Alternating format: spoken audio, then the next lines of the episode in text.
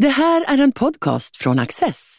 Du hittar fler av våra program på access.se och på Youtube. Mycket nöje!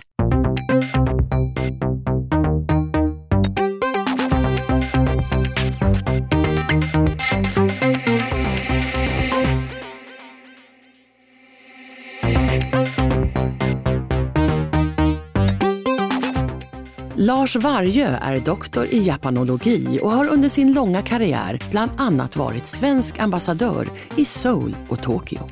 I den nya boken Tomhetens filosofi beskriver han zenbuddismens japanska historia, betydelse och väsen. Han tar upp förhållandet mellan zen och den politiska makten, liksom relationen mellan buddhism och den inhemska traditionella religionen shinto. Buddhismen brukar man säga uppstår söder om Himalaya i ja, kanske södra Nepal i, idag, några hundra år före Kristi födelse. Ja. Hur kommer den till Japan och när sker det?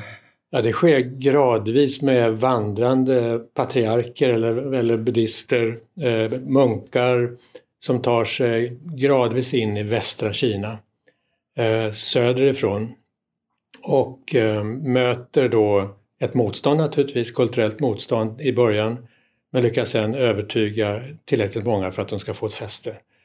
Och mycket av det beror ju på att det fanns, daoismen fanns ju mm. i, i Kina så att det påminner lite grann om buddhismen.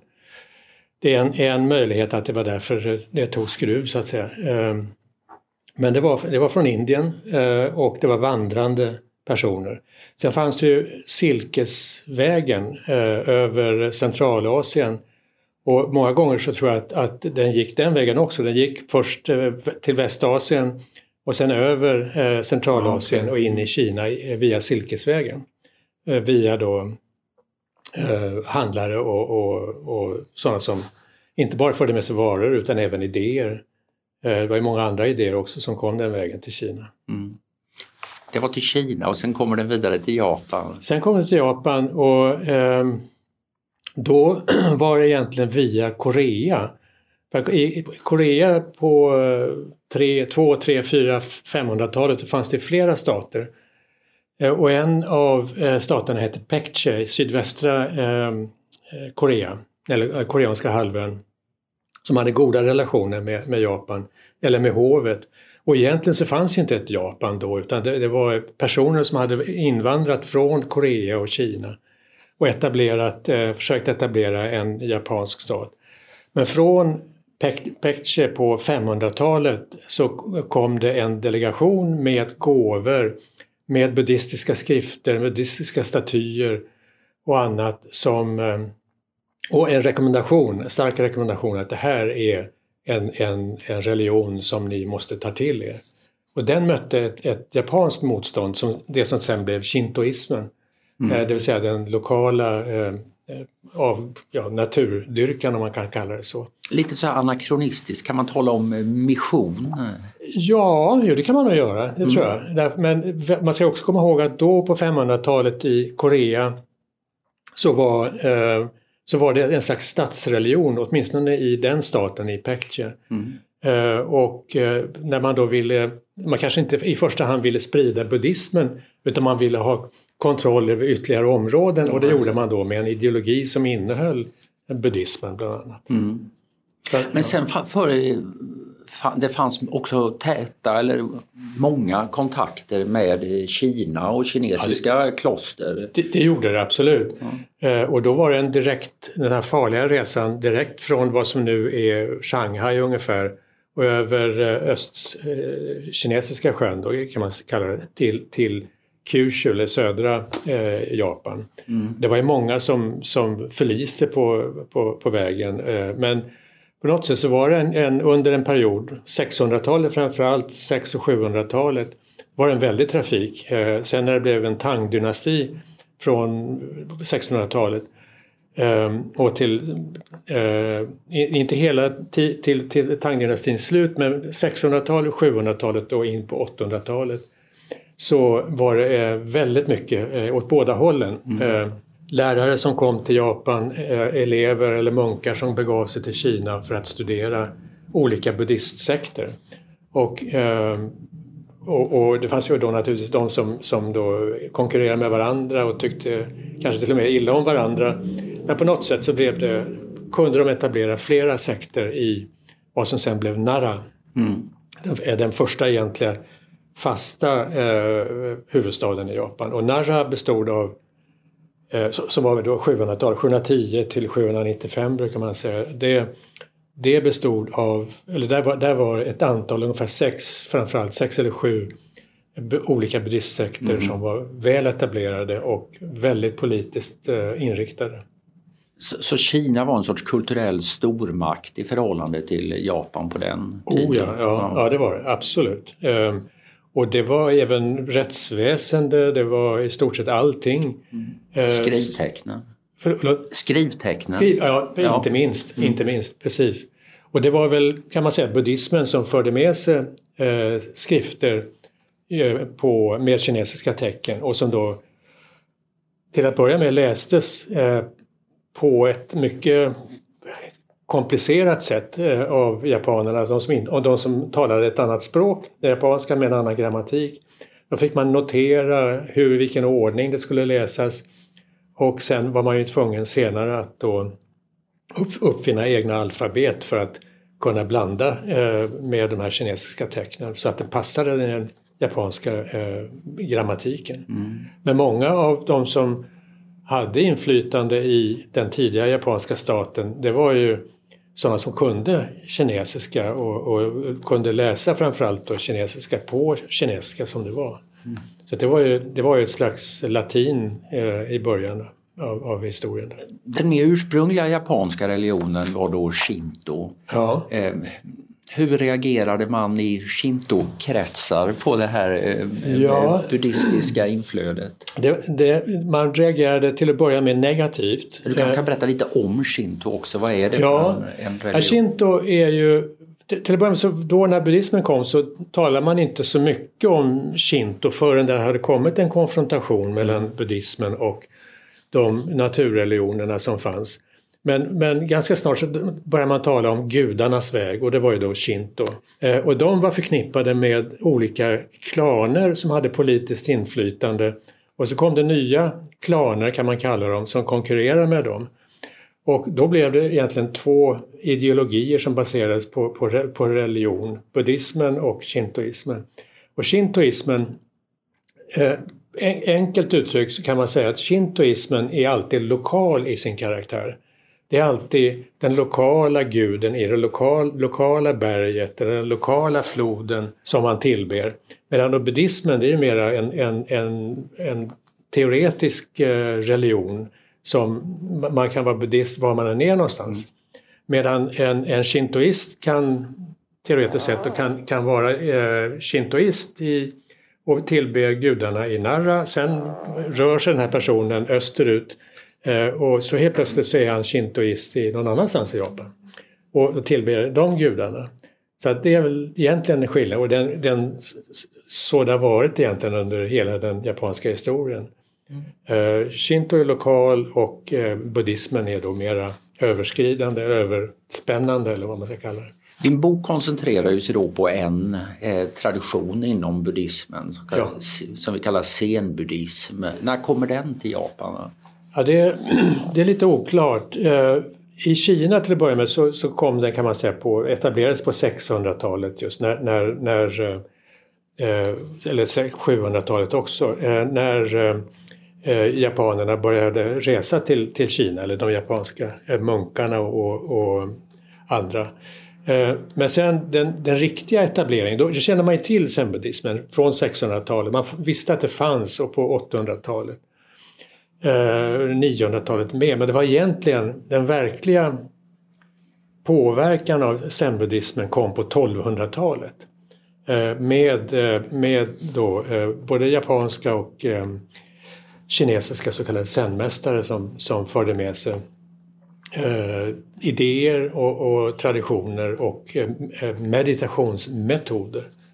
Så att, Ska vi försöka fånga in sen här? Det är inte det lättaste. Men, det men eh, vad kännetecknat sen jämfört med annan buddhism? Det är att den baserar sig från första början på eh, disciplinerad meditation. Eh, och även om det finns eh, tillbedjan till statyer och, och citerande av olika suttror eller heliga skrifter så är det framförallt meditationen som är det viktiga i zen-buddhismen. Och zen kommer ju av ett uttryck som heter, jag vet inte om jag uttalar det rätt, men ett indiskt uttryck, dhyana som då blir zen eller eh, chan på kinesiska som sen blir zen, det är samma tecken. Mm. Och det betyder i stort sett eh, meditation. Och eh, meditationen är, finns olika sätt att meditera på. Eh, och daoismen som fanns då, som sagt i Kina från, från början hade sin metod. Mm. Eh, medan då zen-buddhismen eh, baserades egentligen på den ursprungliga buddhismen kan man säga som bestod mycket av just att meditera, att, att gå in i sig själv. Andra sekter har ofta en, en, en annan aspekt och det är just att man, man talar om att man ska upprepa ett mantra högt, man ska säga vissa saker, man ska tillbe vissa eh, statyer eller man ska göra någonting. Och de har i och för sig också inslag av meditation men mera, om man får vara lite kritisk, mera hokus pokus. Och medan då zen förkastar det här, eh, ibland också texter, utan säger att det, ingenting av det här är väsentligt. Det väsentliga är att sätta sig ner, meditera och göra det ganska länge. Man talar om det som tomhetens eh, filosofi. Vad är, vad är denna tomhet man försöker ja, upp? Det är en jättebra fråga för att det är det blir nog ett ganska tomt svar. Men det är tomheten är väl egentligen det som man skulle kunna kalla en religiös upplevelse. Det vill säga det som finns bortom tänkandet. Det som finns bortom eh, det logiska resonemanget. Eh, det som man ibland kan, kan uppleva som eh, någon, lite en, en, ett fenomen man kan känna när man vaknar eller just ska gå och sova eller någonting sånt. Att man flyter iväg i en annan dimension. Alltså det är en, Zenbuddismens tanke om tomheten det är att man ska förkasta i stort sett allt så att det, fin det finns ingenting kvar och i den tomheten ska du kunna bygga din egen eh, upplysning, förståelse och den upplysningen känner du inte av resonemang nödvändigtvis utan av den fysiska erfarenheten av att gå in i sig själv i meditation. Så det, det, men sen har det blivit en, en, en, eh, ett sätt att förklara en, ja, jag säga, en religiös upplevelse, eh, kanske till och med eh, vad andra religioner skulle kalla för vad Gud är. Eh, medan då eh, den här filosofen som, som finns i boken också, Nishida Kitaro, mm. talar om den rena erfarenheten. Det vill säga den erfarenhet som man gör innan man reflekterar över den erfarenhet man gör. Det vill säga om, om, om det kommer en, en ringer en, en klocka, eh, en kyrkklocka eller en vanlig klocka eller någonting, så eh, vet man av erfarenhet vad det är som, som ringer. Men innan den här erfarenheten uppstår så finns det en slags tomhet. Och, eh, enligt den här Nishida då. Och mm. den, den är ren, det är den rena erfarenheten som man kanske föds in i innan man, man fyller sig själv med, med erfarenheter. Det, här, men jag, kan, jag vet inte, jag kan inte ge något bra svar egentligen. För den här, eh, den här upplysningen eh, som du säger att man eftersträvar, den, det finns ett begrepp som är satori eller ja, satori, satori, ja. satori ja. som man ibland översätter med upplysning ett ögonblick av någon sorts klarhet eller direktkontakt med varat eh, på något sätt. Men är den beständig sen eller är det något man eh, upplever en gång och sen är det över? Ja, det är precis det är en jättebra fråga för att det är, det är det många diskuterar inom zenbuddismen bland annat och det finns ju olika skolor där. Men man brukar säga att först når man ett stadium av kensho och det är, kensho är den temporära upplysningen som kanske kommer, du får det när du sitter och har mediterat i ett antal månader eller år. så kommer en upplevelse och det, det, då förstår du hur allting fungerar och sen glömmer du det eller går in i vardagen igen och besudlas av, av annat eh, som du möts av. Medan då Satori, eller Satori, eh, är den bestående eh, upplevelsen eller bestående upplysningen som, okay. som eh, då eh, zenmästare skall egentligen bekräfta. De som påstår sig att nu har jag nått upplysningen de, det har varit så i historien i alla fall att de munkar som känner att de har nått upplysningen, de måste gå till olika mästare för att få det verifierat. Mm. Uh, och det är först då... Så man inte lider av falsk upplysning? Ja, precis. Ja. Om, om, man jämför med religion som eh, ja, kristendom till exempel så är, är det här eh, Finns det en, et en etik? Finns det en eh, idé om transcendens? Finns ja. det en doktrin? Jo, det kan man göra. Det, det, det, det gör det. Eh, det, det, finns, eller en, det, man brukar säga samtidigt att zenbuddismen har ingen, ingen kanon, ingen, ingen, ingen doktrin, nedskriven doktrin. Men i själva verket så baserar man ju sig på eh, vissa mästare under historien som eh, har förklarat hur man ska uppträda, hur man ska vara och, och, och då blir det en, en, en doktrin onekligen. Dogen är ju en sån, eh, en, en mästare på 1200-talet som, som grundade eh, Soto sen, eller en av de stora skolorna. Mm. Och eh, han, han, han, skrev ju texter som man använder som, och vänder sig till för att förklara vad det hela är. Så att från att ha sagt att text betyder ingenting, eh, vi ska inte ha några heliga saker. Så, så det de här personerna, de, de heliga männen eller mästarna skriver, det blir ju sen en, en slags eh, kanon. Så att, eh, både ja och nej kan man säga. Två begrepp som man stöter på när man eh, läser om zenbuddism är dels Koan ja. och dels Satsen. Ja. Vad, kan du berätta ja. lite vad det är för någonting? Koan är, eh, det är egentligen enkelt uttryckt gåtor som inte går att lösa. Eh, det, det, mest berömda är väl hur låter ljudet av en hand, en hand som klappar? Det vill säga det går inte, det finns inte. Eh, och tanken med, och så finns det tusentals från början, eh, Koan. Men det finns också, enligt vissa så finns det 48 stycken fall eller vad man ska kalla det. Medan då, det finns några hundra som en del använder. Men i praktiken så kanske det är bara några som en, en eh, zenbuddistisk eh, abbot eller mästare då ger sina adepter. Nu ska du fundera på den här, eh, hur låter ljudet av en hand som klappar? Eller hur gör någonting, eller någonting annat. I stort sett så blir det som sagt omöjligt att, att, att lösa den gåtan. Men tanken är väl att man ska upprepa det hela och till nästan vansinnets gräns och fråga sig själv tills man då transcenderar den eh, upplevelsen och kommer till en annan dimension. Det tror jag är tanken bakom en, en koan. Mm. Sen finns det två stora skolor eh, och den ena är Rinzai och den andra är Soto. Och Rinzai är den eh, kanske största när det gäller numerär och i tempel och, och, och antalet buddhister eller munkar. Eh, den eh, Eh, fäster stor vikt vid, vid koan, eh, vid de här eh, gåtorna. Medan då Soto sen ibland använder det, men Soto säger vi behöver inte det, utan vad vi behöver det är att sitta ännu mer i meditation. Eh, bara meditera, ingenting annat. Och zazen, det betyder helt enkelt sitta i meditation. Za är sitta, zen är, är meditation. Hur har, du nämnde buddhismen som en sorts statsreligion i, ja, Korea, eh, ja. eller en koreansk stat då. Eh, hur har relationen mellan makt och politik och sen sett ut i Japan?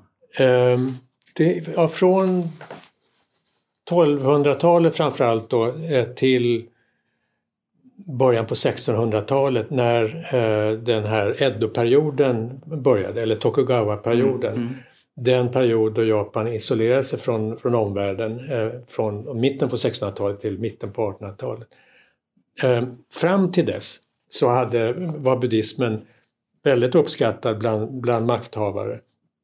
I, I det kejserliga hovet som egentligen förlorar sin eh, politiska makt på, på 1300-talet framförallt, men redan på 1100-talet kan man säga. Där fanns den ändå som ett, ett begrepp som hela, alla rörde sig med och man, man tänkte i buddhistiska termer, man, man agerade eh, buddhistiskt. Men sen kom neokonfucianismen eh, också på, på 1200-talet men framför allt så slog den igenom på 1600-talet och eh, trängde ut buddhismen lite grann. Buddhismen har varit i kris eh, flera gånger under den japanska historiens gång. Och när, när man eh, underströk hur viktigt det var med, med eh, konfucianistiska principer, neokonfucianska principer, då eh, hade, hade buddhismen det besvärligt. Men den räddades av att den fick i uppgift att registrera alla medborgare, ungefär som kyrkan mm. eh, registrerar medborgare hos oss. Sen när, när eh, Meiji-restaurationen kom 1868 då förkastades initialt eh, buddhismen totalt. Då var det en, en ideologi ansåg man som, som hade fördärvat Japan ideologiskt därför att det var en kinesisk idé. Och nu i början på eller mitten på 1800-talet då såg man från japansk sida, de nya makthavarna såg ju västerlandet som, som upplysningens eh, källa, ideal. Mycket högre, mycket viktigare, mycket bättre än, än den kinesiska civilisationen. Och då åkte eh, buddhismen eh, med liksom ner i papperskorgen under en tid. Sen, och så småningom bör man omforma shinto till någon sorts ja, eh, statsreligion kan man säga. Riktigt. Ja. Så att det, fram till då, eh, mitten på 1800-talet så var shinto väldigt lokal. Det fanns lokala eh, shinto-tempel, allting var lokalt baserat. Men sen efter eh, Meiji-restaurationen då, då skapade man någonting som kallas för statsshinto. Eller nationell shinto. Där kejsaren var eh, högst upp i en pyramid eh, och helt enkelt Japan blev i sig en religion eh, med kejsaren som högsta gud, eller rätt sagt guden var ju, fanns ju högst upp men kejsaren var i kontakt med guden. Inte helt olikt eh, så hur vi har haft det under historiens gång mm. många gånger när kungen är av Guds nåde. Så att Just det. Då, blev, då blev buddhismen återigen eh, förföljd rent av ett tag och, och eh, tempel förstördes eh, och förbjöds här och där. Men sen eh, lyckades då buddhisterna att överleva genom olika manövrar eh, som, som eh, gjorde att de också fick ta till sig statsshintoistiska eh, begrepp. Right. Så att det började nästan, sudda, gränserna började suddas ut. Och sen så blev den här statsshinto blev ju eh, infekterad kan man väl säga av eh, extremnationalism. Mm, mm. Och som, det, det ledde ju till Japans undergång sen. Vi ska återvända till det politiska lite tror jag men, men jag ja. tänkte bara sticka in med det samurajerna, ja. eh, populära eh, japanska figurer i väst inte minst. Så här, var, där verkar ha funnits ett mycket stort intresse för just sen. Ja. Hur kommer det sig? Ja men det berodde nog på att sen understryker jag att man ska förkasta ja, det egna jaget det egna jaget har ingen betydelse utan det, du ska gå förbi det egna jaget, transcendera det egna jaget. Du ska inte tänka eh, jag-begränsat. Och det är precis det som samurajerna hade som, som, som krigsfilosofi. Att det spelar ingen roll eh, vilken fara du än utsätter dig för. Jaget har ingenting med det att göra utan ska du vara en bra samuraj då ska du bara tänka på att, att eh, eh strida på det bästa sättet eh, utan tanke på din egen hälsa eller om du överlever eller inte. Om du börjar fundera på att du kanske inte kommer att överleva, då blir det ingen bra eh, strids... Eh. Och det finns inget i denna scen som säger att man ska ta det lite lugnt med våldsamheter och strid, krig och dödande? Ja, det, det gör det väl egentligen i den meningen att man, man, man ska ju meditera för att man ska skapa en harmonisk, ett harmoniskt samhälle eller därför att det är bra för, för människan. Och om det är bra för människan så vill man ju ha ett bra samhälle. Men med det sagt så måste man ju också understryka att, att det går väldigt bra att kombinera det här förkastandet av jaget med, med en, en våldsamheter. Och det, det, tyvärr så var det ju också så att kanske av olika anledningar som inte gick att stoppa, att eh, zenbuddisterna och andra buddister också gav sitt stöd till slut till, till de här extremnationalisterna. Så att, eh, och det gjorde de kanske av överlevande, för att de ville överleva trots allt. Eh, eller av, av egoistiska skäl, jag vet inte. Men, eh, det, ja, men det är just det här förkastandet av den egna begränsningen som, som det finns högre ideal. Under vissa år så var det kejsaren som var idealet och inte jaget. Du ägnar särskild uppmärksamhet åt en filosof som heter Nishida Kitaro.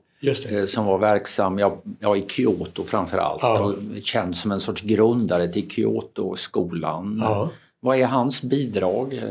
Hans bidrag är eh, att han, han blev väldigt tidigt eh, inspirerad och intresserad av zenbuddismen. Men samtidigt så tyckte han att förklaringarna av zenbuddismen inte dög. Utan han ville använda västerländska filosofiska och logiska termer för att, för att förklara eh, vad zen var för någonting. Så man kan säga att han kombinerade västerländsk filosofi och zenbuddism. Vi kanske ska säga att han levde mellan 1870 och 1945, ja. så det är under den här moderniseringsperioden. Precis. Ja. Så han föddes ju bara två år efter Meiji-restaurationen mm. och tillhörde den den generationen, 1870-talsgenerationen eller eh, däromkring som fick sen ett, på olika, i olika delar av samhället fick ett väldigt stort inflytande. Men han, han eh, var väldigt intresserad av, av västerländsk filosofi, läste allt han kunde komma åt men tyckte att det fattades något i den västerländska filosofin. Och han läste allt och han praktiserade zen men han tyckte att det fattades något i zenbuddismen. Så han ville kombinera den västerländska filosofin och zenbuddismen för att ömsesidigt kunna förklara båda. Så det är väl det han, han, han, han gjorde kan man säga. Men, men samtidigt så, det han skrev var mycket intelligent men mycket svårt för många att förstå. Mm. Uh, och lite grann när man läser honom så känner man att jag blir tokig, jag fattar inte vad han menar.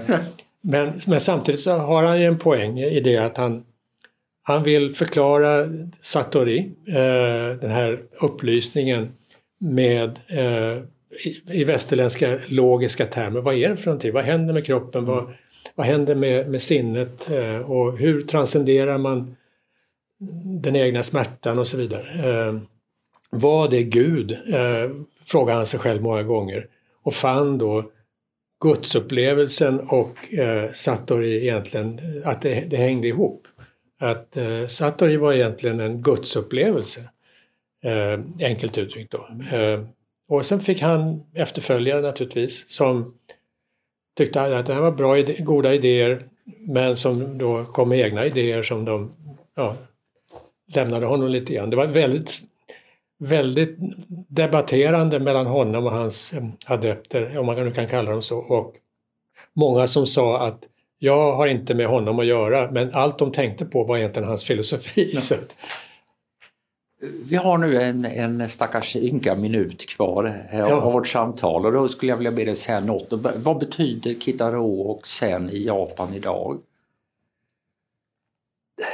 Han, han är välkänd, han är en stor filosof i den meningen att, att eh, frågar man en japan om han eh, känner till Kitaro, ja, ja, jo, han, han, det är en stor filosof. Men så mycket mer tror jag inte eh, man vet. Man, man kritiserar honom eh, efter kriget för att ha varit egentligen för att ha försvarat nationalismen. Och und, men under kriget så försvarades, angreps han av nationalisterna mm. för att vara alltför västerländsk. Så han ligger någonstans där i, i, i mittemellan. Men jag tror att han, han betyder mycket i den meningen att japanerna ändå, eh, om man nu kan tala så generellt, är ganska stolta över att ha haft en, en sån fristående eh, då, filosof som Nishida Kitaro. Lars Varje, tack så hemskt mycket. Tack så mycket.